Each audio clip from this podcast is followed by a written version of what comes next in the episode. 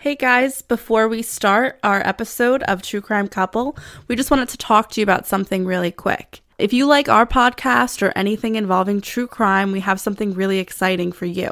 From the creators of Missing Maura Murray and Crawlspace comes Empty Frames, a new investigative podcast aiming to find answers to one of the biggest mysteries the world has ever seen. In the early morning hours of March 18, 1990, the Isabella Stewart Gardner Museum in Boston, Massachusetts, fell victim to the most audacious art heist in modern history. In 81 minutes, two thieves dressed as policemen made off with 13 pieces of artwork, estimated to be valued at half a billion dollars. Works from Vermeer, Degas, and Rembrandt were stripped from their frames, never to be seen from the public again. Vermeer's The Concert was among the stolen pieces, and is considered to be the most valuable stolen property in the world. Deep within the criminal underground, theories of their whereabouts and those who perpetrated the heist are abundant. Are they being kept together in conditions conducive to such fragile work? Have they been determined to be too hot to handle and destroyed? In Empty Frames, Tim and Lance, from the popular true crime podcast we mentioned before, will dive into the case exploring all angles. Along with investigators, reporters, art thief experts, and citizens, they will paint their own portrait comprised of the theories and the social economic impact of the greatest unsolved art heist of all time. If you're interested, you can search and subscribe to Empty Frames today on Apple Podcasts or your favorite listening device. Hey guys, welcome to episode 20 of the True Crime Couple podcast. I'm Kay. And I'm John. And we want to thank, before we begin, everyone on all social media platforms Instagram, Twitter, iTunes for all of your comments, your likes, your reviews. We really appreciate everything. And please keep them coming because we're loving it. We do love it. Okay, so let's get right into the case. Today, we're going to be covering something that's pretty controversial, and those who believe in the subject's innocence and those who believe in their guilt are very steadfast in their beliefs. So, most likely, I, have been warned that if you cover this topic, that you're going to get some uh, blowback a little bit. So, we're going to try our best really hard to lay out the arguments of both sides of the cases. And of course, at the end, we're going to explain how we feel and our beliefs, but the research is done for a very long time, same as always. So we really looked into this pretty deeply. And as always, we'd love to hear what you think, so you can reach out to us, whether it's on Twitter or on Instagram. And we really want to hear what you think, whether they're innocent or guilty. So today, our case brings us back in time to Rowlett, Texas, which is a wealthy suburb of Dallas, on June 6, 1996. Police say the suspect, 31-year-old Jeffrey Dahmer, has confessed to the killings of 11 people whose remains were found in his apartment. We are all evil in some form or another, are we not? Lock your doors, lock your windows. If you have the ability to provide additional security devices, then by all means do so. First thing I hear is this real light glass break next thing I hear is Dolly screaming. I mean, screaming as loud as any person you've ever heard. I ran downstairs.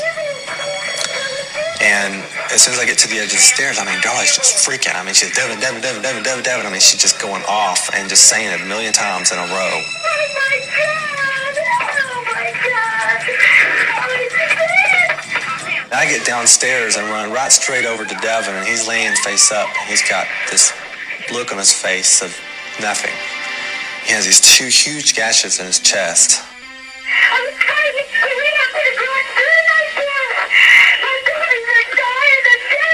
I tried to revive him. I gave him CPR. I blew into his mouth. As soon as I blew into his mouth, blood came out of his chest.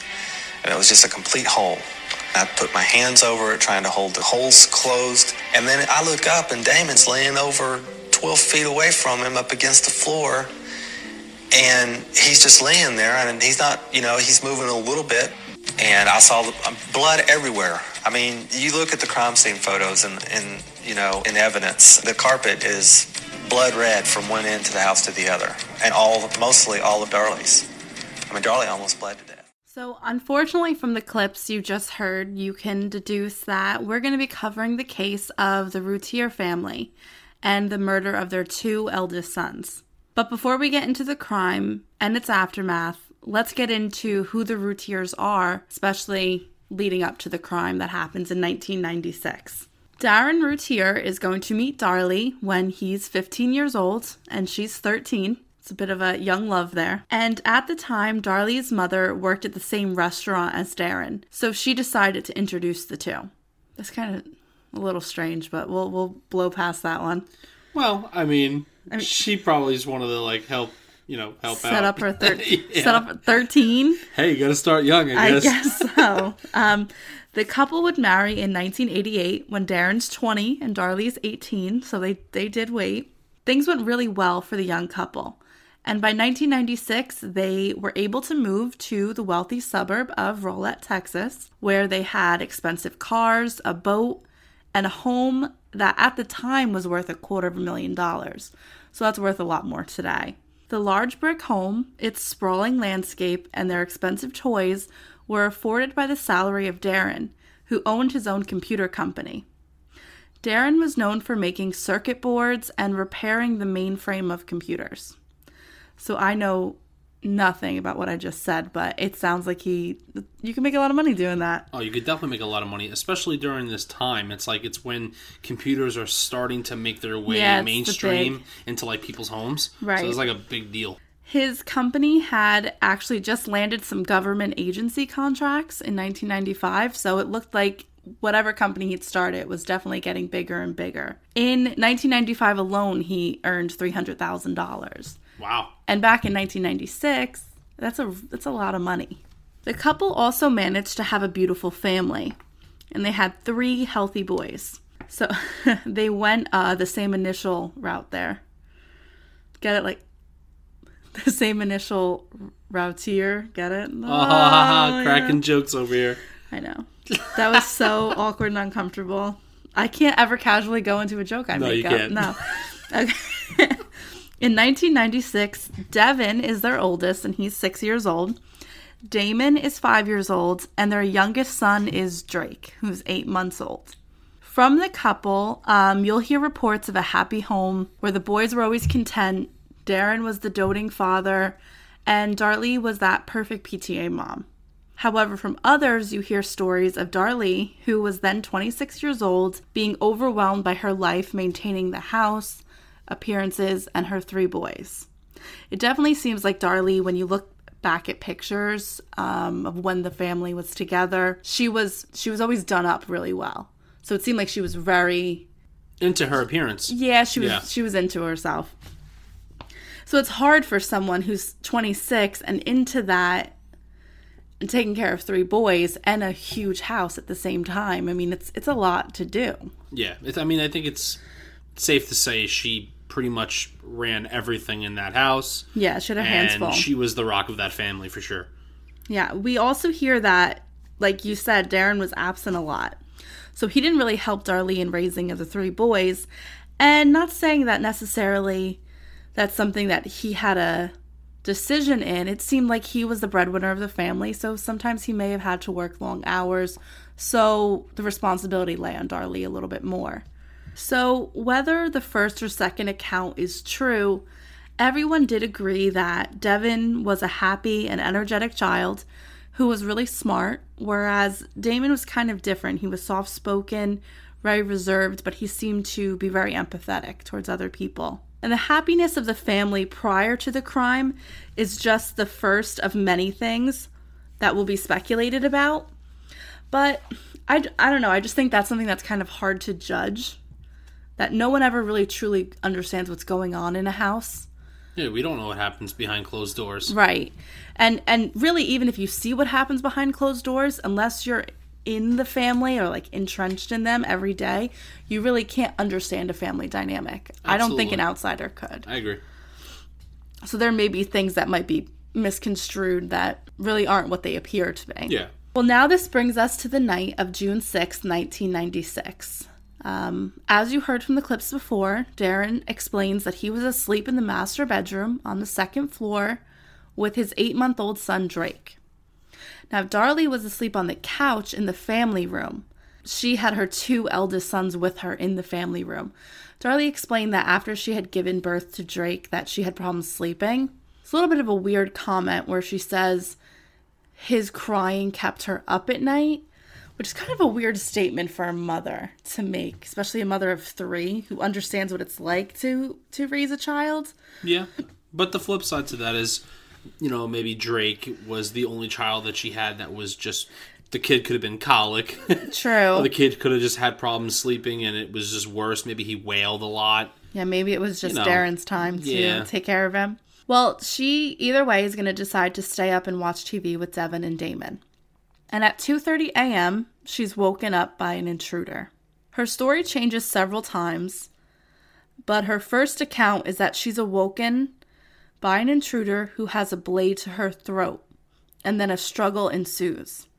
Later, she tells investigators that as she woke up, she saw the man walking away from her and back towards her kitchen. She then sees the bodies of her sons at his feet. She pursues him, and during the fight, however it was initiated, she pushes the man away with the knife, and during the struggle, her neck is slashed.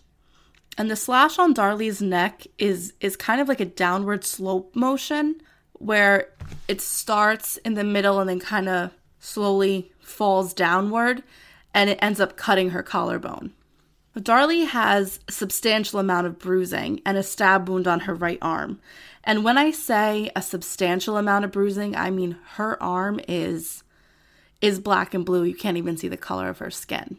Yeah, it's pretty intense. So it's not just casual bruising that Darlie does have on her arm. Now, the wound on her neck is only two centimeters away from hitting her carotid artery. And after she was able to chase the man through the kitchen and into the utility room, he is going to drop the knife, which ends up being the weapon used, and he flees out a window that has a cut screen. And during this chase through the kitchen, Darlie claims that she knocked over the vacuum cleaner and a wine glass from a freestanding bar that they have was shattered.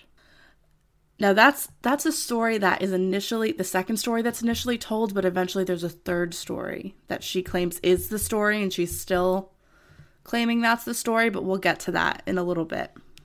So it was that sound that Darin claims woke him up. Next, he says he heard the unearthly screams of his wife. Seconds after this, Darlie places a call to 911. Now, you just heard pieces of the call earlier in the show, but the 911 call is a point of contention with many people, and we're going to go over it and replay it later on in the show. As Darlie's on the phone with 911, Darin says he tries to revive Devin, like you heard too.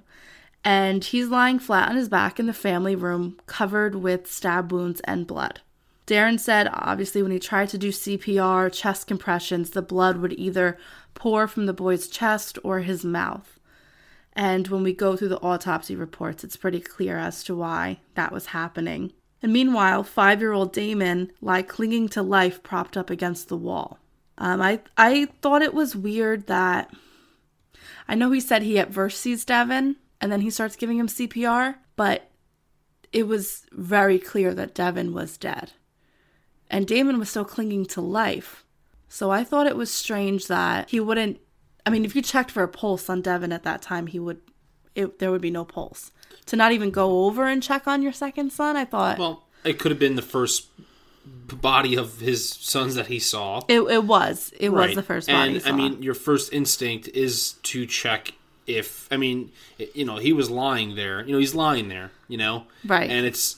I feel like I would want to check and see if he was breathing, and if he wasn't, CPR needs to be, be performed.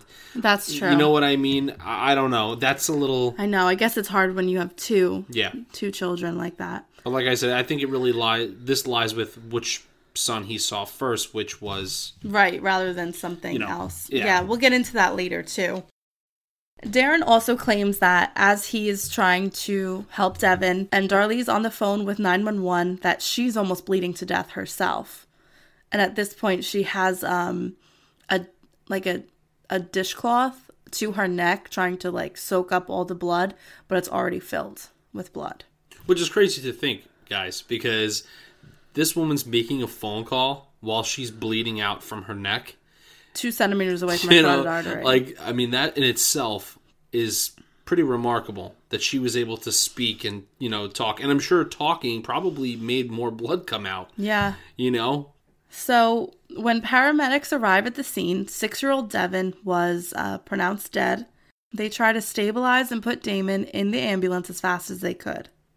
Despite the best efforts of the first responders, Damon, unfortunately, is announced dead en route to the hospital. In a separate ambulance, Darlie is being rushed immediately into surgery for the slash on her neck. She also receives stitches in her arm. So her wounds were pretty extensive. And the pictures, of course, we'll put them up on like Instagram, but the bruising on her arm is is just insane. So medical staff at the hospital are immediately going to notice the fact that underneath Darlie's oversized nightshirt, she wasn't wearing any underwear. So they ask her if she had been sexually assaulted during the crime. Her direct response to the ER nurse was, When I woke up, I felt some pressure down there. yeah. I'm sorry. I know. I know. I'm sorry. I think you know if you're being raped. I don't feel I, like I, I, yeah. don't know. Doesn't feel like a little bit of pressure. Um, but she was given a rape kit, and those results, of course, came back negative. She was not sexually assaulted during the commission of the crime.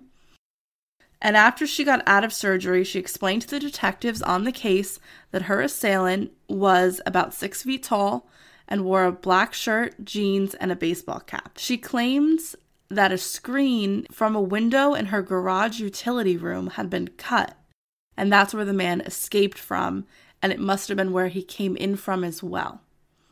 So, back at the house, police are investigating the scene. Knowing that the assailant and now murderer was was on the run in this rich neighborhood and people were getting a little nervous. So they're going to start bringing dogs around to try and pick up his scent. There was so much blood at the scene. So bringing in a bloodhound makes sense because there's no way that that man is leaving that crime scene without a lot of blood on him. Yeah, I mean, think about it. I mean, he just got done pretty much killing two children And almost another. and almost another. I mean, there's no way there's not a spray of blood all over the person's clothing. Right. That's kind of weird. But the furthest the dogs led investigators was to an alleyway two houses down from the Routier family house. In the alleyway, they found a bloody long white sock. After the sock, the trail of blood magically just disappears. The bloodhounds completely lose the scent. And that's so weird because to me, that seems like someone just dipped the sock in blood and threw it down the alleyway. Yeah. You know what I mean? Like, like almost like they thought this through, whatever. It didn't have anything else weird. on them, just the sock. Because even if they even if they had blood on them and they went back to the house, the the scent the, the trail would lead right back to the house. So it's Yeah. very curious this sock. So far it's the first And, thing. I mean, and, and if and if somebody did go in there and do this crime, I mean, uh, I doubt that he's taking his shoes off to like throw away a sock. yeah, I thought that was weird that? because the blood isn't on the like what would be exposed if you're wearing shoes. The blood is actually on like the And foot of the sock. Like, so yeah, like where? because he was wearing jeans, according to Darlie. Yes. So it's just weird to me that they just find one sock down an alleyway. Yeah, just the two blocks sock. from the house. Weird. Weird. So investigators are wondering why this would even take place. And rich neighborhood, first thing you think, this could possibly be a robbery. But it's really apparent that robbery wasn't a motive from the beginning because between the kitchen and the family room, where the whole stuff went down, there was at least 13 pieces of jewelry, including expensive rings and a really expensive watch. And if it was an attempted robbery, it it went really really bad and he ran out without what he was intending to take. So I don't I mean they know right away that it's not a robbery, that the intention is an attack. Yeah. I mean, if nothing's missing, it's just it's odd. It's like I mean that it's almost like you're going there for one thing to kill, and that's it. Correct. But we'll weird. we'll revisit the whole possible robbery thing because some people think that it it might have been. The scene was covered in blood. The most any of the detectives had ever seen. And to help them solve this crime, law enforcement had to bring in a blood splatter analyst and a decorated retired detective to try and help them figure out what really happened. Now, after we get through a little more of um, how the story unfolds, we're going to stop and go back to take a look at the crime scene and the autopsy reports of the boy. So we're just going to continue on with the story a little bit, but then double back to the crime scene. So after the recovery of Darlie, which took only days, her and Darin began to give many interviews to local media. And that's something we saw two weeks ago with the Baby Dior case. Parents were giving a lot of interviews. Darlie and Darin recount the details of the horrific attack and their fear that the killer is still on the loose. Hmm. Yeah. All right. So, are you ready for this? I'm ready. Okay. Here it comes. This is the most infamous part of the entire case. Okay. Um, I'm sure if anyone remembers any of the news broadcasts of the Routier case, they remember this more than anything. Eight days after the death of her sons and the brutal attack on herself, um, it's Devin's seventh birthday. And prior to the attack, the Routier family they were planning a large birthday party for the boy. And they made sure that that still happened. News cameras arrived on the scene as they were invited by the family. So Darlie invites all the local news media outlets to come check out the birthday party that they're having for Devin at the gravesite of Devin and Damon. And the Routier family, Darin, Darlie, her mother, and her sister, along with her brother in law, were having a birthday celebration for the boy, equipped with balloons, cards. They sang happy birthday, and then Darlie and her sister proceeded to spray the balloons, the flowers, and the freshly dug grave with silly string. Hmm. And afterwards, a smiling, gum chewing, short shorts wearing Darlie is going to give uh, the following interview to reporters. So we're going to play that interview for you right now. If you knew Devin and Damon, you would know that they're up in heaven and they're up there having the biggest birthday party that we could ever imagine. And they wouldn't want us to be down here being sad, even though our hearts are breaking. I know that Devin and Damon would want us to be happy. So that's the interview that she's going to give to local media. So people found it really strange. Um, this is the thing, right? I kind of want to split it in half. Like I split it down the middle because her reaction, her interview's a little odd to me, and it's not what she's saying; it's how it, like her tone.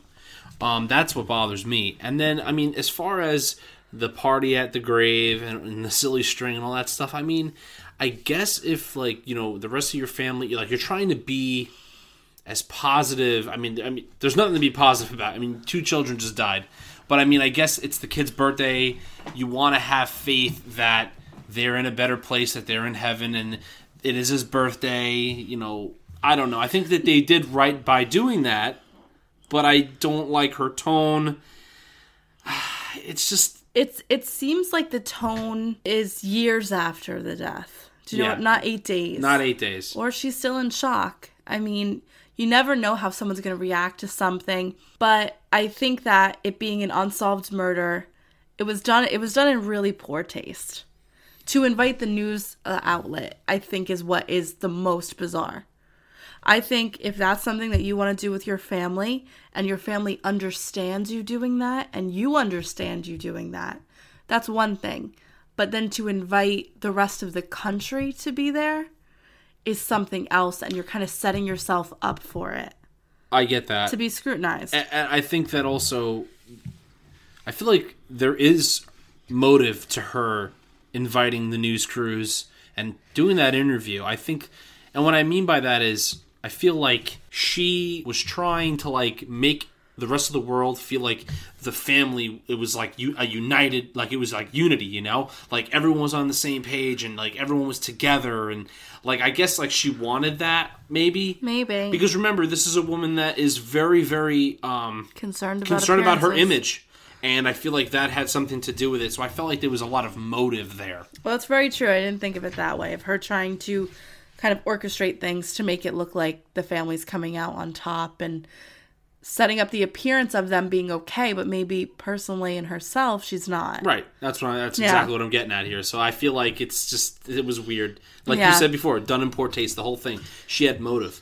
Well, now there's something interesting about the whole infamous silly string party. Actually, police had surveillance cameras set up at the gravesite. They were very curious about Darlie. And they were also setting up cameras, not just to watch her, but it is very true that sometimes um, killers return or maybe visit grave sites. So they thought maybe let's shot in the dark, let's set up cameras by a gravesite. And they actually captured the whole thing, and the media didn't capture everything. The police surveillance ca- uh, cameras captured a religious ceremony with the family that involved a priest and lasted about two hours long. So during the ceremony, the family members are going to weep over the graves of the boy and both Devin and Damon. And the footage actually also reveals that Darlie wasn't the person who brought the silly string to the grave. Her sister brought the silly string to the grave, and she said um, that the boys loved the silly string, so that's why she bought it. So it wasn't intent. It wasn't set up by Darlie, the silly string thing. I think it was really misconstrued. And I think that her lawyer kind of said it best when uh, he made a comment to the media. And he said, um, I don't believe that bad taste equates to criminal responsibility. Yeah, no, I, I don't think that like she went out of her way to uh, buy balloons and, and, and, and party favors. I just think that there was just more involved in her in the reasoning to bring media and to bring attention to her, To know, show, hey, we're okay, we're Yeah. a strong family. Yeah, I don't think like Yeah. I don't want people to read into what I said too much, but just like she obviously had more it more than what meets the eye here with her. Like the, Yeah. she wanted that attention with the media. I'm not really it wasn't really towards the silly string. Like I said, I think that that is normal if the family comes together and they're trying to do this. I mean, that's fine. Right. I think that her tone and the fact that she invited the media is weird to me and it's unsettling to me. Right, because a lot of people that believe that Darlie was involved in the crime show like her unemotional side during that interview and the poor taste of it all and disregard for the life of her son. Yeah. That it Odd. was yeah, odd. so people use that a lot if they're in the guilty camp. Which I get because it is pretty bizarre. Silly string or not, the police were becoming extremely suspicious of Darlie. And this isn't just because of the incident with the media or the interviews that her and Darin are given. It it has a lot to do with the evidence that is starting to come back. So a lot of testing is coming back. The blood analysts are giving in their reports and things are starting to get a little murky here. So let's rewind and take a look back at the crime scene. First, we must add that it's at this point that Darlie changes her story for the third time. She says that she woke up hearing Damon cry, Mommy, Mommy. And she got up, not realizing that she was injured, and chased him through the kitchen, and he pushed her away. This is when he dropped the knife and fled through the window. So, the story's changed. She said that when she woke up, she woke up to hearing Damon crying for her. And she didn't realize her throat was cut. So now she's claiming that the throat wasn't cut during the uh, kind of scuffle she has with him, but rather her throat was cut before and she didn't even realize it. And that when she did have a kind of little scuffle with him, he'd only stabbed her arm that time. But she must have not realized that when she was cut in the neck. Right, right. I I, I don't understand that. Yeah, I mean it's it brings up a lot of questions. I don't know how you can sleep through your neck. I've never had my neck slit, so I don't know if you can sleep through it. yeah. Um But I just don't know if maybe she was just in so much shock. If we're taking this at face value, that this happened to this woman and this family, I don't know how 100% my memory would be. with the trauma and the shock that went on well, that night and was- blood loss. Yeah, I was just about to say, and blood loss. You know that it really kind of clouds your judgment, your you know your your memory. You know, it's just like I don't know. But what's odd is first the perpetrator went out the door. Now it's the window. Um, she no, had- no, always the window. Okay, I'm sorry. Yeah, she's always gonna say that he goes out the window with the cut screen. Right with the cut screen. Right, I understand. Okay, I I I don't know. It's it's a little strange. So police are going to decide to check her story against the evidence and the autopsy reports. So if if the three align, her story is corroborated by the evidence. Kind of can't argue when someone's story is corroborated by the evidence. So first, the sock in the alley was tested for blood, and it was in fact covered with the blood of both Devin and Damon.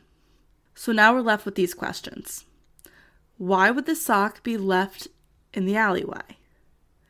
There was no way that this man committed those attacks and only got blood on his sock. The crime scene was covered in blood. The boys were stabbed several times, quite brutally, and Darlie was slashed in the neck. Therefore, he would have had blood all over him. But then, why, when the bloodhounds were led to the sock, did the scent go completely cold at the sock? That's like what I said before. I feel like someone just dipped it, smeared it in their blood, And then brought it there. and ran over there and just tossed it down a alley. But based on the scent trail, it seems like the person who would have brought in the sock to the alleyway had no blood on them. Yeah, no, I mean that Or, a- or they did, and the dogs just don't double back to where it originated from. I don't know. You know, I, mean, just I'm think not- that, like, I think what you're saying is more likely that someone dropped the sock there and then went back to the house. that would be the obvious conclusion that we can make from. Uh, better yet, actually, I wonder whose sock was it? Was it somebody's sock within the household? Was it you know the You father's know, sock? Uh, I mean, it was a very common Hanes white long sock that everyone wore. that's what I'm saying. it could saying. be like a, it was like a you know, because I mean, sock. people go crazy. I, you know, I, I, you know, it's like, you know, did the person take it as a memento for what he did and then just dropped it, or No, uh, what I'm know, if if what the story that she's saying is correct, the only thing that's plausible involving the blood scent leaving after the sock is that the person who entered the Routier house had a change of clothes waiting outside the house, decided to change in the alleyway, put the clothes in a bag that couldn't be detected by the dogs and dropped the sock. and dropped the sock by accident. However, that is so unlikely because these dogs are trained to detect blood within like A lot of distance, no, not just a lot of distance, but within things. right? Like I was watching something on YouTube where the dog detected the the scent that he was trying to find. It was like within a steel cage, within a wooden box, underground. yeah. And he can't detect something that's in a backpack. I mean, I don't think Well, that's the one thing that kind of makes this like out of the question. I mean, and then the other thing is what you just said before. I mean, that's just so much planning. I mean, I mean, think about this. You're going in there to kill uh, people, okay? Kill children, Mm-hmm. all right? Almost kill their mother. Now you have this crazy plan of escaping out the window that you came in from, running Yeah. down an alleyway, This would have to and be- have and have clothes and everything ready to go, and then Extremely and- premeditated. And, then, I mean, I, I don't know. I mean, it, was there a way of escape? Was there a car? You know, uh, it just that's just crazy. That's like that's outlandish and a is. of a theory. Well, I don't just worry. don't we'll get we'll get back to the sock theory too, because there's gonna be other stuff on top of it that crazy make socks. it. I know. Um, so here's another weird thing that kind of takes place, and and wasn't sure where to fit this in in the evidence, but it's just another weird thing that took place, kind of similar to the silly string incident. So when Darin is brought back to the blood-soaked crime scene from the hospital, while his wife is still in surgery, and his two eldest sons were declared dead, um, he's being asked to recount his tale to law enforcement, and he makes a lot of strange comments. He said that he believes that they were targeted and that he has the nicest home on the block and the prettiest wife in town. He said someone might have seen her at the grocery store or at the tanning salon and followed her home. His direct quote was Have you seen her? She's a beautiful blonde with 38 double D's. And investigators were a little put off by these comments because his two boys just died, and his wife is in surgery, and she might have bled to death. I mean, I know that I wouldn't be talking like that about my wife, uh, and I, I don't even think I'd have anything coming out of my mouth at all. Um, after my two children just passed away, oh, got murdered. I, I don't know. I mean, I think we can, and I and I'm watching interviews and want to say this in the nicest way possible. I think he's just a strange guy. I mean, I think he's not a people person. I think he's a I'm gonna work on computers, kind of a loner, not really big with the whole social skills. Like I think that was always Darlie's thing. She Yeah. was the voice of the family, and he was kind of like he's socially awkward. Yeah, I mean, I think I think we can chalk that up to that. I mean, I guess so too. Plus, I don't like, know. You know, like we always say, you know, the shock of the moment. You know, whether he's still in denial of everything or just, you know, like it's just shock. It's maybe he just doesn't even know what to say. Like that just comes out of his mouth because Right. What else? He doesn't know what because else to he's say. thinking Yeah. what could what could have happened to lead someone to my house to do that? And this. for all we know, I mean, he could have been in that investigated, you know, in, in the uh, no, interrogation. it's just a few hours after, but I mean, it could be shock. It could still be shock. I mean, yeah, and everyone's asking questions. He doesn't want to deal with that. I mean, I don't know. That's true. It's iffy. But police didn't feel right about him or Darlie. And the one thing they knew was that they couldn't go on feelings alone, right? You can have this gut feeling as a police officer all you want, but eventually you're going to need evidence to, to back up how you feel. But they're not going to have to wait long because a few blood splatter analysts were called in, including the most prominent of these technicians, Tom Bevel, who quite literally wrote the textbook on blood splatter analysis. So cool. Yeah. He is going to determine several things based on the evidence that he finds at the scene. So here were the findings, which also just want to let you know they were corroborated with other experts. So Bevel isn't the only one working on. There was four other analysts as well that were working. Um, and once he came up with his write up on what took place afterwards, four other people are going to do so as well. So the first thing he noticed was the blood drops on the kitchen floor were in a large circular pattern. And in order for these drops to form this way, someone would have had to have been standing in place while bleeding. However, Darlie claimed that she was slashed in the family room and then she chased the intruder out of the house through the kitchen. Now, if this were true and she was running through the kitchen while bleeding, then the droplets would appear on the floor in an elliptical pattern with the tail facing the direction that the bleeder was running in. Now, they were able to say that this was strange because yes, it she could have been on the phone with 911 and been bleeding. Yes. But if she ran through the kitchen at all, there would have been elliptical blood patterns somewhere in the kitchen and they were not found. Which is weird. Which is strange. Second point Darlie also claimed that the intruder dropped the knife in the utility room. Bevel and the other technicians tried in every way and at every possible angle to drop a knife on the ground. A similar pattern to all of those tests could not be found anywhere on the floor. Note that Darlie picked up the knife and put it on the kitchen counter. So it was never found on the utility room floor. It was found on the counter of the kitchen. She said she moved it. The knife was also coated in blood, so it was impossible that it fell to the floor without leaving any type of splatter formation.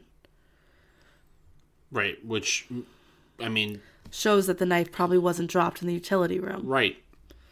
Uh, or the, and also that wherever she wherever it was beforehand had to be cleaned up if it wasn't there afterwards. Correct. The third point that they found was Darlie claiming that she chased the intruder through the kitchen. And in the process, she claimed that the vacuum had been knocked over and the wine glass had been broken. The technicians could not explain how the broken wine glass was laying on top of the blood found in the kitchen. They figured she must have, if this were true, if she knocked over the wine glass in the scuffle, blood from herself, which she was covered in blood. Her nightgown was all red, the whole thing in front from her neck bleeding. So her neck was bleeding, and she also had to have had blood on her feet. Um, wouldn't she have cut her foot on the glass? Or somehow some blood would have gotten on top of the glass if it was broken within the scuffle. They thought that was strange. Also, in the blood on the kitchen floor were wheel marks. Bevel and the other technicians explained that in order for this to have happened, blood would have spilled first. So there was blood underneath the vacuum, but there were wheel marks in the blood. In order for what happened in the in the crime scene to take place, someone would have had to have bled on the floor, then wheeled the vacuum and placed it down. Right, and that's where you have your little wheel trail marks. That's why there's wheel trail marks. And also, further proving their point is the fact that there are blood marks on the vacuum handle. The drip on the handle was left at an 80 degree angle, as if the person were standing over it. This is not consistent with someone running past a vacuum. So, defense is going to argue that maybe she ran past it really quick, grabbed the handle, and knocked it over. But someone would have bled on the kitchen floor first for there to be blood under the vacuum the way it was. underneath the wheels, right? Like Yeah. I mean, it- Underneath the whole vacuum. right. That's what I'm saying. And then like I mean, and if if it if you're moving it afterwards, Yeah. that's where you're getting your little tread marks from from it. Right. It just wasn't consistent. That doesn't make any sense. Also, in the family room, technicians found the outline of the murder weapon on the carpet. The impression indicates that blood pooled toward the sharp end of the blade, as if it was held downward in someone's hand. So, like you're standing up straight and you're holding a knife down at your side. However, it was significant pooling. So, there's a lot of blood at the end, the tip of the knife more than if the knife were to if you were to stab someone clean and just get blood on the knife and then hold it downward there would be a little bit of pooling Right. but there was so much pooling on this knife tip that it had to have come from a flowing wound Right. And I would also imagine it. Ha- you would have had to like come down. no not No? yet not yet not talking about the stabbing motion Just the actual blood on the knife. someone is standing holding the knife downward and blood's pooling at the tip Okay, I understand. so Wow. much blood that it wouldn't be from a stab wound. Okay. It has to be from someone's arm or hand would have to have been bleeding so much that it was accumulating on the knife. on the knife. Okay. No other DNA was found on the scene, so the intruder was not injured. However, Darlie has a stab wound on her right arm. So the evidence indicates that she was holding the knife in a downward fashion as her wound was bleeding down onto the knife, and that she at some point put it down on the living room floor. Hmm. Yeah. It's interesting. It's also important to mention now that the murder weapon, which is a chef's knife, was found in the house. Like it was from the house. The knife block that they had in their kitchen, that all the knives had white handles, so the chef's knife came from their knife block. It was their own It- knife. It's so crazy to me because without I don't want to get into theories. I'm just gonna say that it's weird to me that you have an intruder come into your home to whether it's it is to steal shit and then kill you right. or just to kill someone with no fucking weapon and you're gonna use a fucking knife in their kitchen. Well, here's here's the oh, thing. I just think that's weird to me. if the sock thing is true, that someone was able to kill the family, run into an alleyway, change, and kind of get away, but just accidentally leave a sock. You're telling me that they were so prepared that they brought a change of clothes, but not a murder weapon? That's what I'm saying. Not only that, but now you just left the murder weapon in a home with your, well, possible d- your, Your DNA, DNA. on that weapon. That is dumb. Or does this prove that it was a robbery went wrong, where he didn't bring a murder weapon because he was planning on doing the robbery, but it went bad? I know what you're saying, and it's that's possible too. But I just think that even in a case like that, when you're going in to mm. steal shit, you're bringing a weapon because Right. just for that reason, where if something goes wrong, now you have a way to corral people, whether it's knife, gun, whatever. That's true. So I just think that that's a bunch of bullshit. Right. Also, if is. also if you are going to go rob a house and you want to do something, you're not going to go after a six year old and a five year old No. first. You're not. You Because either way, Darlie, so when she said she woke up, I mean, her sons were already stabbed. right now. I'm just You can't sleep through a. no. I think she's. I think she, say an intruder did come in. I think maybe she's mis, not remembering the night correctly.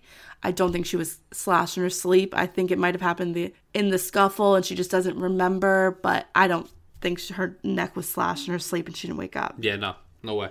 So, oh, there's more blood splatter analysis drama.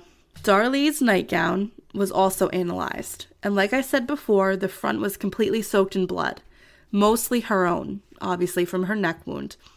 But she did admit to holding her children, so that would account for the children's blood also being present on the nightgown. That makes sense. Investigators are not saying that's strange.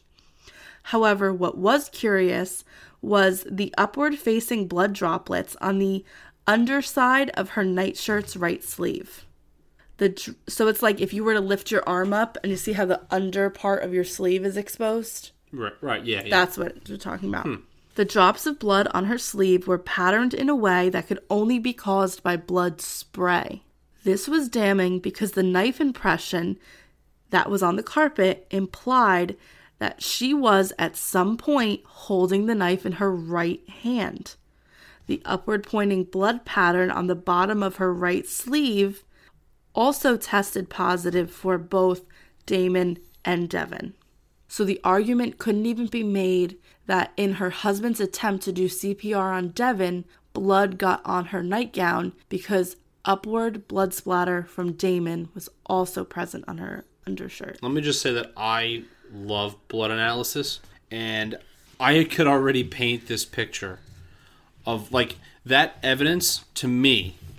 Is I the already most damning. it's the most damning, and I already have a clear indication of what I think happened, which I'm not going to tell you now. But I'm saying that is definitely like the deal breaker for me. Like it Yeah. already painted this crazy picture of my head. well, I'm not even. I'm not even done with this blood Isn't splatter. insane? It's insane.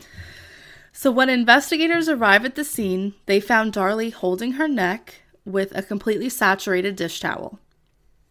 As police grew suspicious of her story, they revisited this. Could she have cleaned up other blood with that towel that she was holding? This led them to ask Bevel and other techs to do luminol tests.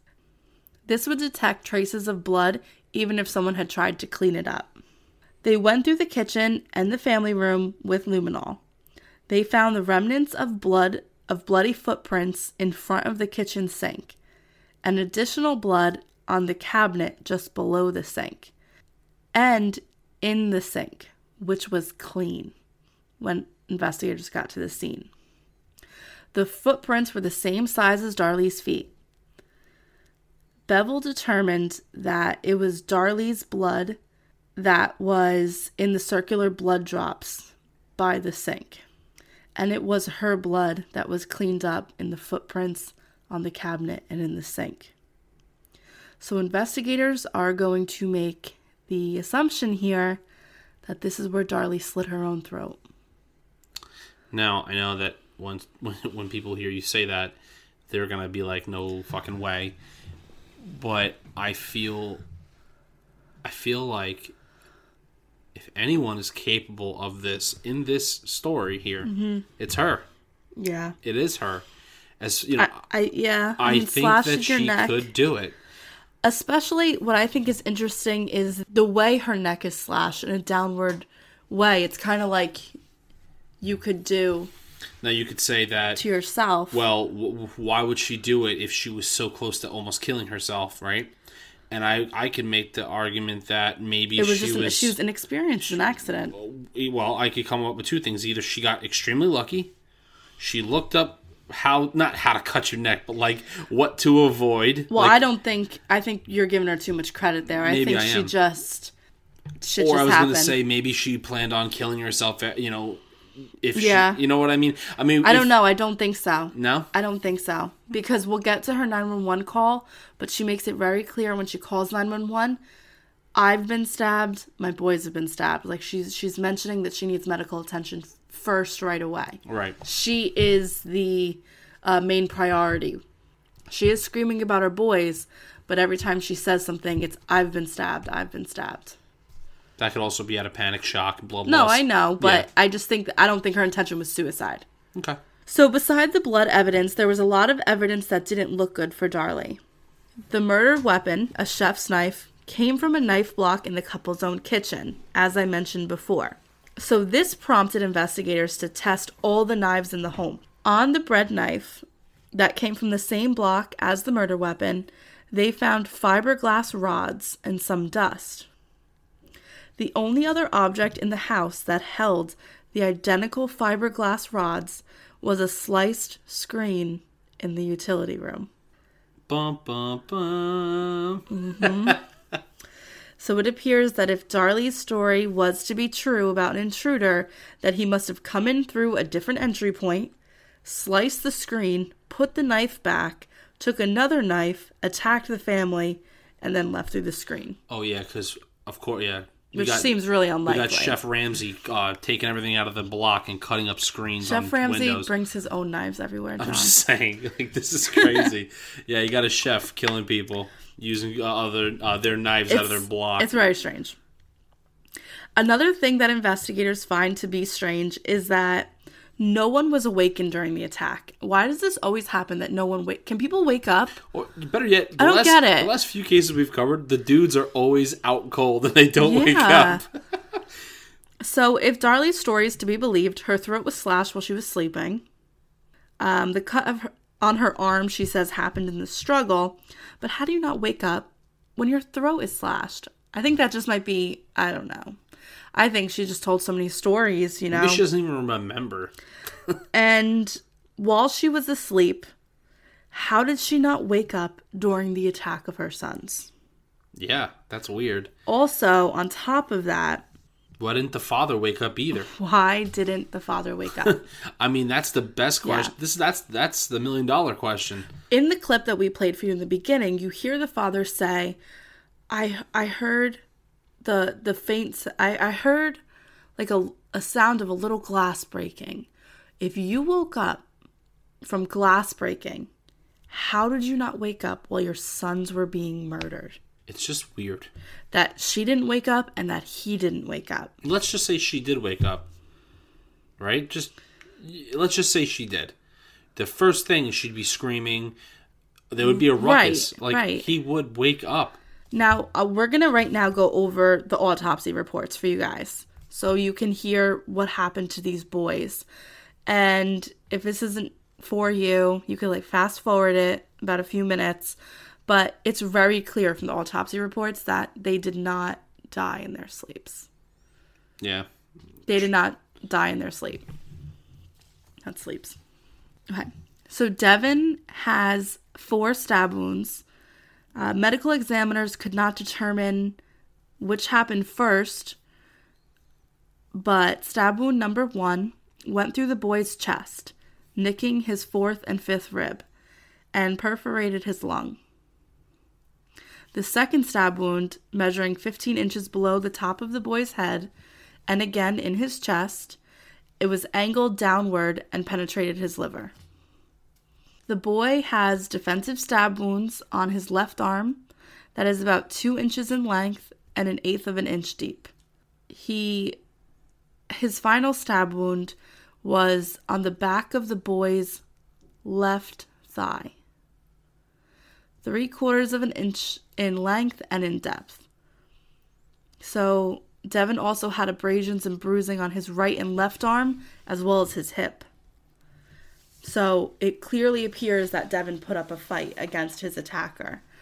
And from the stab wound on the arm and on the leg, what investigators determined must have taken place was that the boy was grabbed. He tried to defend himself. That's how he got the stab wound on his arm. He managed to try and crawl away from his attacker, who then stabbed him in his left thigh, turned him over, pinned him by his arm, and stabbed him twice, hitting his lung and then hitting his liver. Right. That's not quiet. That is not quiet. So And and then the attack on Damon.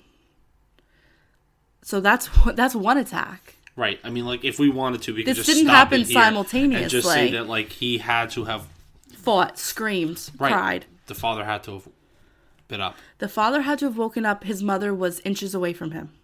It, it doesn't make sense. And and we didn't even read the other kids yet. But just by the first kid, you're gonna tell me that no one fucking heard this, that the father didn't wake up.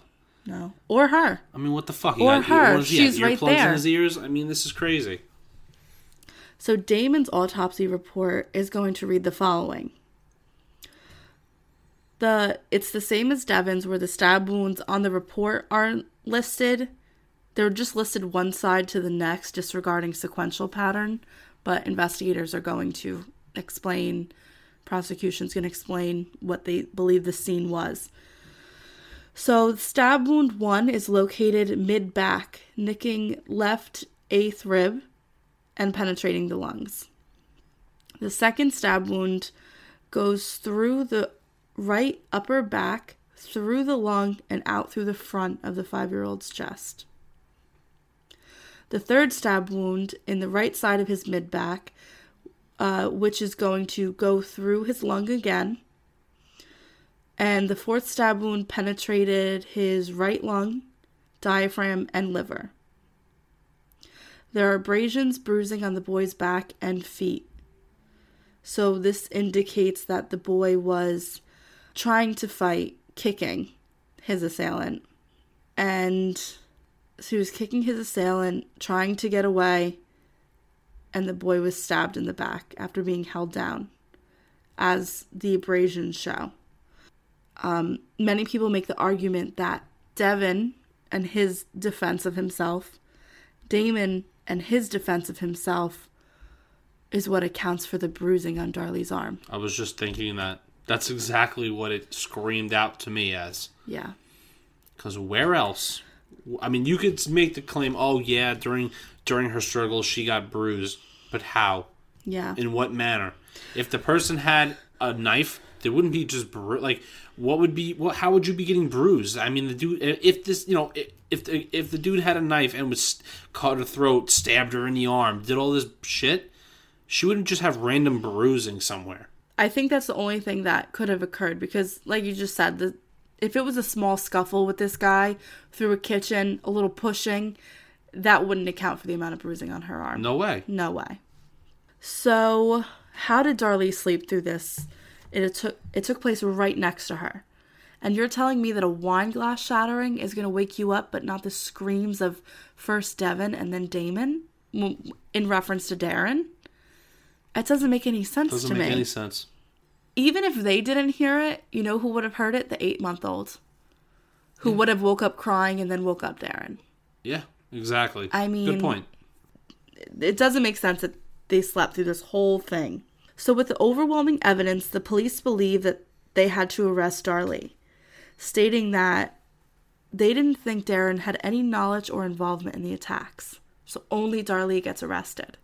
Now, I think this has a lot to do with um, also in Texas, right before this, is the Susan Smith case. And if I know some of you may be familiar with it, some of you may not be. But this is when the woman drove her car full of her children into the lake, claimed it was a black man, uh, later admitted that it was her that she killed her children. So I think this case is also riding on the coattails of the Susan Smith case slightly, where the investigators are a little bit more biased against her versus Darin. Because Darin, I don't think is complicit. I mean, from the from the beginning of this, I mean, think about it. Darin was a working man, a working man who mm-hmm. worked a lot, and he wasn't home a lot. Yeah, I, I agree. And I think that she was on overload. Yeah. And and uh, that's what I'm trying to say here is that he what motive could he have had to do this right? Think about this. He's never there. He's working. He's not gonna like in a fit of rage or uh, due to extreme pressure and aggravation and stress and all the, all the other stressors in the outside world that he would do that. Whereas she had the family to take care of herself her image you know a home everything so it's just I don't know. Well, now we need to talk about the 911 tapes because the 911 tapes are a big part of contention for people. So we played a few clips for you the beginning of this episode, but what I want to do now is kind of play it at a little bit of a longer length for you, and then we'll get back together and talk about what people think involving it. And some of it's a little hard to hear. If you're interested in hearing the, the thing in its entirety, it's on YouTube. Um, so we're gonna play just the first few minutes for you. And this phone call was placed at 2:31 a.m. on June 6th. Uh, 911, what is your emergency? Ma'am? What? Who did? Hang on, hang on, hang on.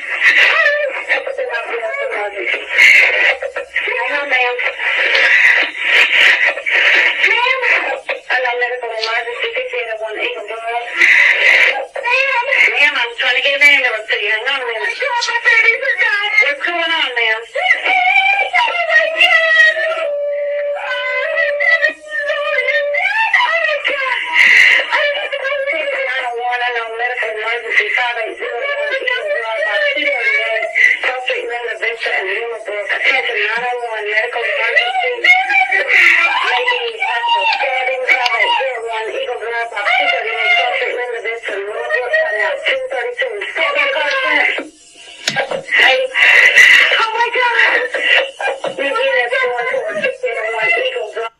Okay, so what what she's saying there over and over again is someone stabbed my boys, someone stabbed my boys, and she's she's calling out to Darin and she's saying I don't know who did this. I don't know who would do this. And she just keeps saying they came in, they stabbed me, and they stabbed my children. They stabbed me and they stabbed my children. So some people super analyze 911 calls. I'm not a big fan of doing that because when you're on the phone with 911, you're under so much pressure. You're in shock. You're I don't think what you say can be analyzed because I don't think your thought process can be there enough to be analyzed. Also, you're still in the moment. Right, whether whether she did it or whether she didn't do it, I don't think we can analyze it either way. Because her adrenaline's up. She either just got attacked or stabbed herself. Yeah.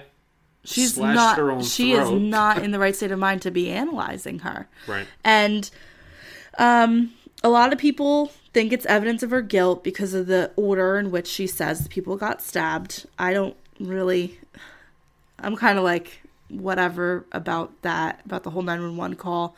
The only thing that I thought was interesting was the actual evidence that was retrieved by technicians. So, an audio person who works at the police department is asked to analyze the 911 tape. And they're able to isolate just her sound and they eliminate all background noise. And what they're able to determine is that while she is on the phone, she's running through three different rooms. Hmm.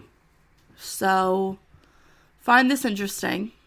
I think it's interesting that she's running around the place while she's on the phone bleeding from her neck.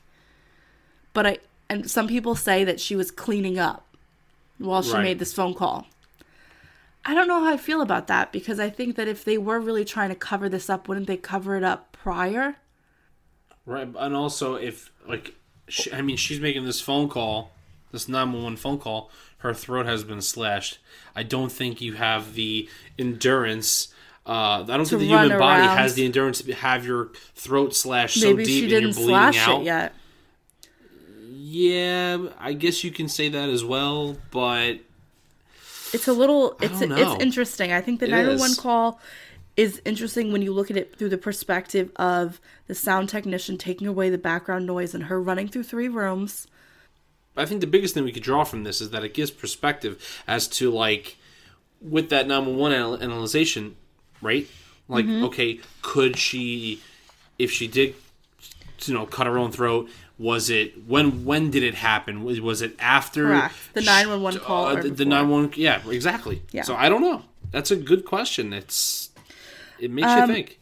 But there's a lot of people who don't agree with Darlie's guilt. So so why do they believe this? And like most cases where people believe innocence, it lies with untested evidence. So there's a lot of pieces of evidence that police did find that have yet to be tested. And when Darlie and her defense for her appeal are trying to ask for this evidence to be tested, they're being denied by judges because the judges are saying that it would do nothing to do, to show her guilt. Because the evidence that was shown to a jury to get her guilt, to get her a guilty sentence, had nothing to do with the evidence that now Darlie wants to be tested. And some of the things that she wants tested are uh, pubic hair found in the family room, hasn't been tested, fingerprint found on the living room table and garage door, a left limb hair found on the sock, and the blood on the jeans of Darin Routier. In a motion in 2002, Darlie stated that her now ex husband, the couple does end up getting divorced, and Drake now lives still in Texas with Darin. So Darlie states in 2002 that her now ex-husband, who has custody of their son, may have been responsible for the death of their two eldest sons by either hiring someone or committing the crime himself. She requested that it be tested for Damon's blood as well, and the judge denied her by saying it had no standing on proving her innocence. So maybe her husband was the one who that's why he didn't wake up because he's the perpetrator and he was waiting for her to find the scene. But then that doesn't explain her slashed throat and her I, It doesn't make any sense. I, I, That's why I think the judge denied Yeah, it because it doesn't really. and all those evidence, all those things that she wants tested. I mean, what? I get the pubic hair. I I don't know. I mean, of course, I'd want to test it if I'm guilty, if I was found guilty, but I think that the pubic hair is kind of a stretch. Most likely belongs to Darin. And she already said she claimed that she wasn't sexually, Sexually assaulted. assaulted. So why would a pubic hair be anywhere? It wouldn't even matter. Unless the guy's taking his shoes off and his jeans off to What do is he this. doing? Getting naked? uh, Yeah. you know, before he commits a murder? It's I stupid. think the left limb hair found on the sock is is very That's interesting. probably the only thing that that she said that she wanted tested that actually makes sense. That could really shed more light on this case. But other than that, nothing else makes sense. No, I test. completely agree. I think that that is the one thing that definitely 100% should be tested. And the fingerprints too, just in case. If it leads you to someone, clear them. If not, maybe they're involved. Why not? I, I always, I never understand why you wouldn't test every piece of evidence. And when new technology comes out, test it again. It I mean, has I- to do with, I'm sure, Time, money, time, money, you know, the resources that it would take to do that. Plus, I have to say that the people who believe in her guilt, you know, a mother killing her two children, not a lot of people are really going to get on her side here. Because think that's the ultimate crime. How could you kill your children as a mother? right. It is an emotional factor. Well, others also argue that the circular blood drops formed when she was standing in the kitchen on the phone with 911.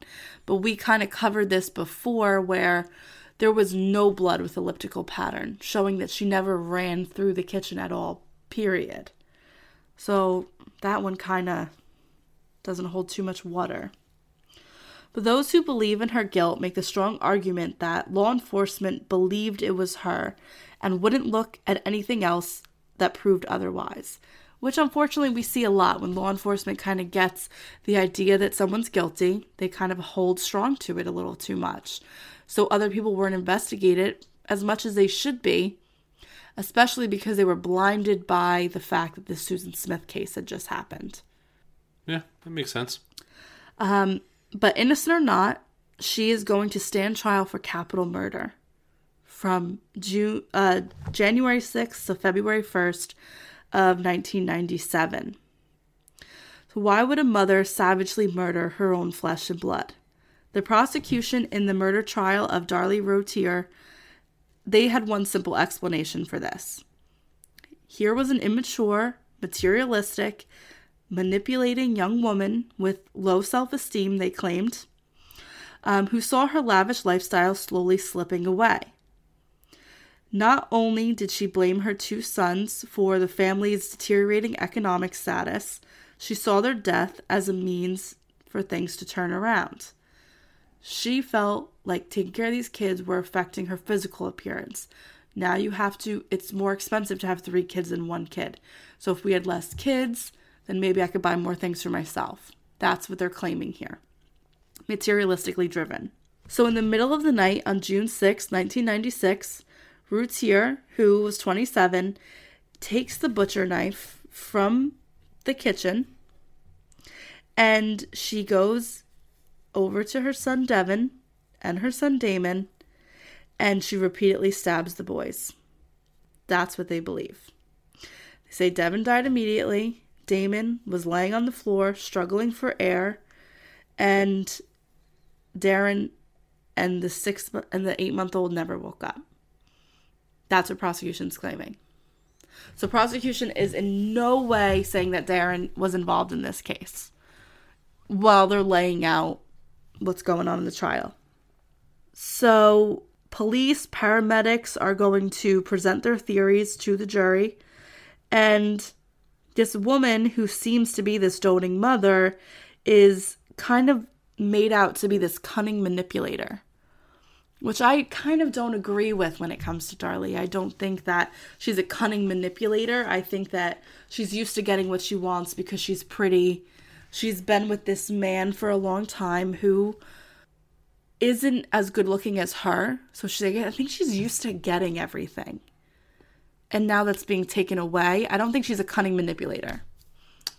But my argument to that is if she's able to kill Right. her children, she's capable of pretty much anything. Right. And I think that we need to make that very clear. You know, I mean, it, it takes a whacked out individual to perform murder on your own children. So Yeah. I understand, like, I know to what level, uh, you know, are they, you know, saying, oh, what's manipulative, this and that. But regardless, she killed the child, you know, That's true. it's a possibility no, she know. killed the children. So Maybe I don't throw anything, don't you know, say. past her. Well, it doesn't look really good for her when paramedics and ER nurses are explaining that when she's told that both boys are are dead, she doesn't cry. When she is shown Damon's nude mangled body, which is horrific. They have crime scene pictures of it. She doesn't cry and she never asks about them. They have to tell her that the boys are dead. So that doesn't look good for her. Also, they testify that although the neck wounds are by her carotid artery and seem they sound bad, that they're actually superficial. And they fear to, and they appear to be inflicted in a slow, hesitant manner. So it's not a quick, clean slash that a chef's knife, without a doubt, would make. It's slow, hesitant cut marks. Right. Like you are about An attacker wouldn't yourself. do that. An attacker that just stabbed two boys four times each would not hesitantly. Hesitate. No, yeah. no, they're not going to hesitate. No. They're just going to do it and not care. Yes. Another thing that doesn't sit well for anyone who's sitting there in the courtroom is the parade of Darlie's acquaintances that are going to show her dark side. And they explain that the Routiers' marital discord was something that was very well known to the public, that they had ugly public fights and they were mutually cheating on each other. Others paint Darlie as an impatient, angry mother who often left her children unsupervised. At Devin's fifth birthday party, she shoved a piece of cake in his face when he squirted her with a water gun. And I don't think they mean in a playful way. She also, in her materialistic way, they're trying to show that she's only concerned with her appearances, is that when she had a breast augmentation, that she opted for the size double E. So like she Jeez. wanted go big or go home, I guess. It's Texas, right? Um, Everything's bigger in Texas. Yeah. Oh, jeez. so her friends are going to call her Shop Till You Drop Darlie. And they know that she also, and I thought this was the most interesting, after her third son, suffered from postpartum depression. So you're saying it could have played a role? Huge, ro- yeah, 100%. Witnesses also testified the couple was kind of spiraling out of control financially. I think they, Darin was doing really well. He made a lot of money, so they overspent. And they didn't realize that the next year that Darin wouldn't make as much.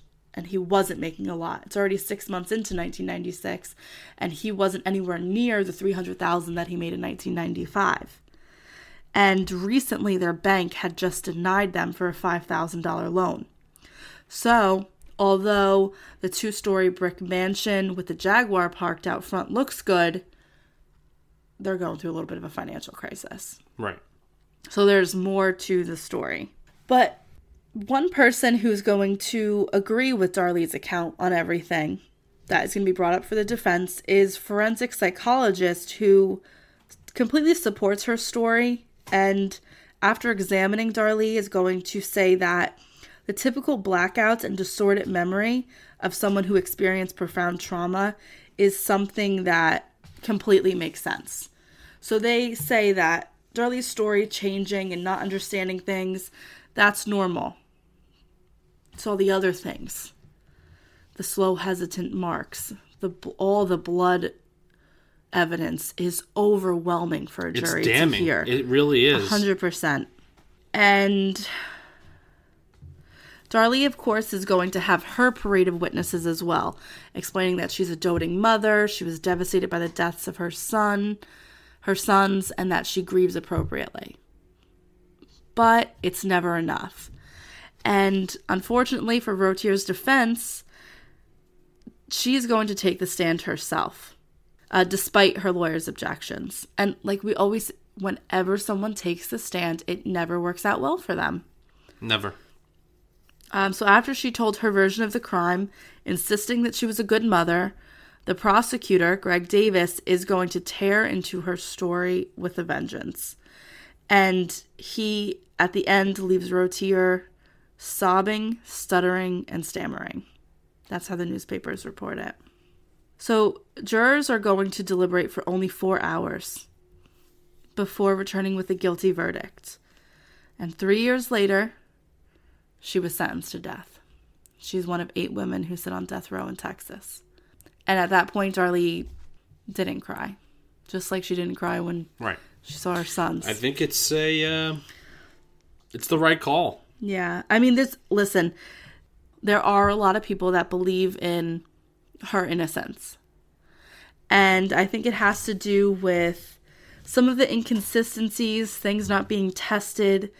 Uh, the jurors received the trial manuscript that had 33 errors and omissions in it. They also never saw the photographs of the bruises on her arm. There's a lot of things that weren't discussed. And a lot of people claim that if the jurors ho- heard everything, that she may have been, I mean, innocent. Oh, that's all great and all. I just feel like maybe I shouldn't have been in the. If I was part of the jury, the only thing that well, if I let's say I thought she was innocent, the only thing I had to hear was that blood evidence, the blood stain, uh, the blood stain analysis. The Yeah. moment I heard that, okay, especially um, to be specific, the blood spray underneath her arm. To me, that makes it sound like she was the one standing above her children and Stabbing them. stabbing them. Yeah. And that's where she got that from. And that to me is all I need to hear here. Okay, Like so every you, to me, everything else is bullshit. Like Right. the way she acted. I mean, I don't like her tone, like I said earlier, but all that other shit's bullshit. so lay it out. I'm laying it out right here. What do you What do you think happened She's- the whole night? I think that maybe her postpartum depression, maybe all the pressure and this, you know, and the stressors outside got to her. I think that she waited for everyone to go to sleep because she couldn't go to sleep. Mm-hmm. Right. She, you know, she was there. She waited for everyone to do that. Got up, got the knife, killed them. Okay. I then I think she probably like cut the screen and like s- tried to do a little bit of staging. Set up the scene. Yes, and then after that, I think that she cut herself. and then left this. Do you think she left the sock, I or do you think Darin did? or uh, maybe or maybe in between that, like right before she makes the nine one one call, she goes and runs out and throws the fucking sock in, See, down the alley. I can't see her throwing the sock in the alley. Her nightshirt was drenched in blood. I don't think she would have been able to do that without people seeing her. Do you, I hope you guys hear this. I know we have crazy right vacuuming now. upstairs. Um, Uh, she's. I, oh my god! um, you know what? I can actually I want her vacuum to be in a pool of blood right now. it's ridiculous. Um, I don't know where I would place that sock. Like where, like how, like where. Where you'd put it in the timeline? I don't know where I would put that in the timeline, but pretty much everything else seems to be like already like in perfect order. I think that like she definitely cut herself before the nine one one call Yeah. because that takes time. If she was hesitant and she was taking her time, that that, blows- takes time. that blows Yeah. everything away That that takes time, and then I think she made the phone call. Um, A slow, hesitant cut. You, did it yourself. A- a- yeah. you, this guy just didn't care killing a six-year-old and a five-year-old, and he's gonna hesitate He's cutting gonna- you in the neck. he or she is not- no. slowly take their time. No, not at all. So I just think that like that's pretty much like all we need to know. I mean, Do you think she- Darin was involved? I know I said that it's pretty ridiculous that he didn't wake up, but I just I don't see motive. Yeah. I don't see motive. I see motive with her. Is the be- motive that they don't have enough money and they're like, let's get rid of two kids? okay? I there's No. there. Listen, there's hundreds to thousands of people in this country that have children and are finding it a little economically tough. They don't go and go kill their children. I So. I think that's just BS. But I feel like she has so much more motive. She's materialistic. She cares about her image. She wants to be free of them. Right. She wants to be able to spend money on herself. Like there's a lot of things that are involved with her whereas with him there's not. He goes to work, you know, he does his little things apparently with other women or whatever and he was And she does too. and she was too so he was doing his own thing he was out gallivanting and doing his thing so i don't know yeah, if which there I was much find weird when you like I don't watch know. interviews with him. But It's hard. It's hard to say if he was true. involved. If he was involved, Do you want to hear what I think? I would love to hear because I was very. I was kind of vague on mine. I. Do you want to go more into detail? No, Do you want to clarify yourself? I just. I don't Clear know. things up? No, you know. Honestly, I, I. This one's really baffling to me. Like I know she did it, but I don't know if he was involved. So there's no question of her. There's no question in my Yeah, mind that you know, like that she didn't do it. Like I know she did, but I don't know where the father comes into play here. It's hard for me. I, I, don't think, know. I think the father's guilt lies in his complacency. I think that from what I've read with the trial and what the witnesses said, Darlie was a very aggressive and I wouldn't say abusive parent, but she didn't shy away from physical punishment. But you can also say that that's due to the fact that he was absent. Right. I'm not saying that And I'm not, and also I'm not condoning violence against children. Right. I, I'm not saying that what she did, right? I'm not debating the physical violence thing with children. I'm just saying that this was normal for her. And it might have been because she has to somehow get three boy two boys to listen to her She has to lay down the law. while also having an infant to take care of. Right. That's not easy. You get frustrated, especially when you're suffering from postpartum depression. I think that maybe she was having a bad night, couldn't sleep in the bed, had to go downstairs to sleep. The boys were acting up, they weren't listening. Bad episode. She starts fighting with them, she starts abusing them. It goes a step further. Do I think that Darin might have heard this commotion going on downstairs and he thought, "Oh, I'll let her handle with handle it. I'll Like- let her like he deal did with everything it." else. like he Right. did every time, saying that, "Oh, whatever, it's okay if she hits the boys. She's done it before." He may have mistaken their cries out of desper their cries of desperation as sh- she's hitting them again, when in fact she was stabbing them. And then once she realized what she did, she covered it up with the cut screen, the cut neck. She dropped the vacuum, drops the wine glass, starts screaming. Darin runs downstairs. But I think that he heard the attack and thought, I'll let it go. You know what? I didn't even think about that. That's a good point. Uh, I I would have to. I maybe that's what it is. He maybe he heard it, but he just kind of rolled back into bed because Like like is normal Yeah. for them as a couple. it's possible. I I would say that that's probably the only like logical thing, I could I could I could even But like then you could say that maybe he maybe he realized what happened, didn't want to lose his life because from the comments that he made to to investigators, he was proud of his house and how beautiful his wife was and everything about her physical appearance. So maybe he didn't want to lose her and he thought this is our chance to be together again, like let's cover this up. And I think he's the one who who put the sock out there. I don't think it was her. Someone would have seen her in that nightgown covered in blood like that. I don't know how that sock the sock is an anomaly. could it be that the first I mean the first kid pretty much died instantly. There was no struggle really, right? There was, well, at first, there was a struggle. He had, he was fighting, had defensive wound on his arm, tried to crawl away, defensive wound on his left thigh, and then once he was pinned down, twice in the chest. I was just thinking, is it possible that like the boy ran out. No, it's it's, no, a, it's not an ran adult out? sock. No, no, not ran out, but I don't know. No, there's I, no, no, way. I was gonna say maybe like she wiped the blood off or something, and then ran out there to throw it away. But then it makes no sense because then she killed the other one. Yeah, and it was found that night. The Yeah. sock. Oh, so damn. Yeah, I can't really come up with an explanation for the sock. the sock is an interesting one, but Like you could just say like somebody just ran down there and threw it down the hall, like the alleyway. But like, who did it? You know, where did this fucking I think sock I don't know. from? I think the sock is Hashtag mystery her- sock. I hate this sock. I don't even. it's know. either her or him. I can't come up with. Yeah, and it's like one of those like long white socks like your dad always wears with his shorts, and you're like, stop it, dad. my dad used to wear those all the time. No, I'm saying like my dad too. No, but my it's dad- a dad thing. It is a dad thing, but my dad doesn't anymore, so he's moving my up. my dad still does still does okay guys so thanks for now i know this is a controversial case so i'm sure we're gonna get some good some bad but tell us what you think what do you think happened is there anything that you thought we should add? Because we can talk about it the next time we're up in two weeks. So let us know what you think. And please if you like us give us five star review on itunes. That helps us out so much. Um, thanks so much, guys. Bye, guys.